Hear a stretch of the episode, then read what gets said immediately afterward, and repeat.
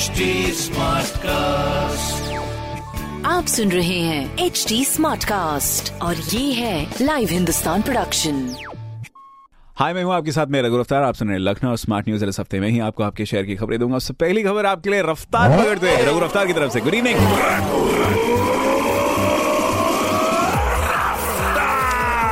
Right पहली खबर आपके लिए, लखनऊ विकास प्राधिकरण। द्वारा वैसे तो शारदा नगर और बसंत कुंज में हज़ारों की संख्या में प्रधानमंत्री आवास बनाए गए हैं, लेकिन जब से लवीप्रा ने हनुमान सेतु के पास प्रधानमंत्री आवास बनाने का खाका तैयार किया है, तब से पीएम आवास की डिमांड प्राधिकरण में बढ़ गई है। अगर आपने ध्यान दिया हो तो। लवीप्रा अफसरों का तर्क है कि पीएम आवास शहरों में अभी अधिकांश लोग चाहते हैं और क्योंकि इन्हें गुणवत्ता परख बनाने के साथ ही सब्सिडी दामों पर दिया जा रहा है। साढ़े चार सौ वर्ग फीट का फ्लैट मात्र चार लाख पाँच हज़ार में पड़ रहा है। बहुत ही बढ़िया। वहीं शहर के बीचों बीच पहली बार कोई प्राधिकरण पीएम आवास बनाने के लिए प्रयासरत है। हर फ्लैटों में बिजली की व्यवस्था भी लवीप्रा करके देगा।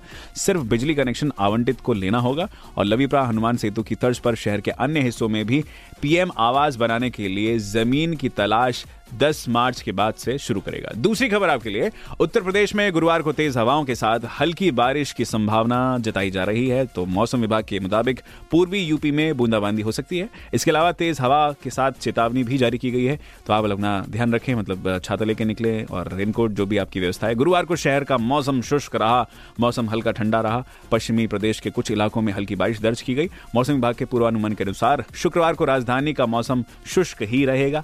जो कि रहा भी अभी मतलब रात में भी रहेगा। आगामी दो दिनों में पश्चिमी यूपी के कुछ इलाकों में गरज के साथ, जैसे मैंने बताया, बारिश की संभावना पूरी पूरी बनी हुई है। पूरी प्रदेश में चमक के साथ तूफानी हवाओं के चलने की चेतावनी जारी की गई है। तो आपको ऐसा लग सकता है कि कोई फ़ोटो खींच रहा है ऊपर से। गुरुवार को शहर का अधिकतम तापमान उनतीस डिग्री सेल्सियस और न्यूनतम यानी कि मिनिमम रहा 16 डिग्री सेल्सियस।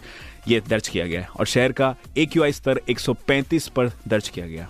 इसके अलावा तीसरी खबर आपके लिए शताब्दी व वंदे भारत में रेडियो से होगी कमाई। क्या? क्या? एक मिनट, रेडियो की बात। सो बीइंग अ रेडियो की मुझे ध्यान से पढ़नी चाहिए। आइए पढ़ते हैं। भारतीय रेलवे यात्रियों के सफ़र को यादगार और आरामदायक बनाने के लिए नए प्रयोग कर रहे हैं। इस क्रम में रेलवे ने 10 शताब्दी और दो वंदे भारत एक्सप्रेस ट्रेनों में मनोरंजन के लिए रेडियो संगीत बजाने का फैसला लिया है। क्या बात है? अरे, आरजे मुझे रख लेना। इससे रेलवे की विज्ञापन से आय भी बढ़ेगी। बहुत बढ़िया तो इसका मतलब कमाई भी होगी। उत्तर रेलवे की सीपीआरओ दीपक कुमार ने बताया कि ट्रेनों में रेडियो संगीत और पारगमन कनेक्टिविटी के लिए एक कंपनी से अनुबंध किया गया है। अनुबंध मतलब वार्तालाप वगैरह जो भी थोड़ा सा है।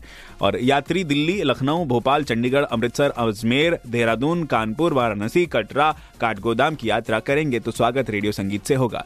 तो यात्रीगण, कृपया ध्यान दें आपके मनोरंजन का ध्यान रखा जाएगा आईआरसीटीसी द्वारा। अभी तीसरी खबर इसी के साथ में बढ़ते हैं आगे। ये भी रेलवे से रिलेटेड है। उत्तर रेलवे लखनऊ मंडल ने 28 स्टेशनों के 65 ऑटोमेटिक टिकट वेंडिंग मशीन पर डिजिटल भुगतान सुविधा शुरू की है। यात्री Paytm Freecharge dynamic UPI QR code से भुगतान कर सकेंगे। बहुत बढ़िया। सुविधाजनक होते हुए आपका सफ़र। उत्तर रेलवे वरिष्ठ मंडल वाणिज्य प्रबंधक रेखा शर्मा ने बताया कि यात्री टिकट प्लेटफॉर्म टिकट नवीनीकरण और स्मार्ट कार्ड रिचार्ज भुगतान के लिए यूपीआई सक्षम ऐप प्रयोग करें। बहुत बढ़िया। तो आने वाले दिनों में आपको व्यवस्थाएँ ही व्यवस्थाएँ मिलने वाली है। यहाँ तक कि लखनऊ जंक्शन से नई दिल्ली के बीच चलने वाली तेजस एक्सप्रेस में यात्रियों की बढ़ती मांग पर अतिरिक्त कोच लगेंगे।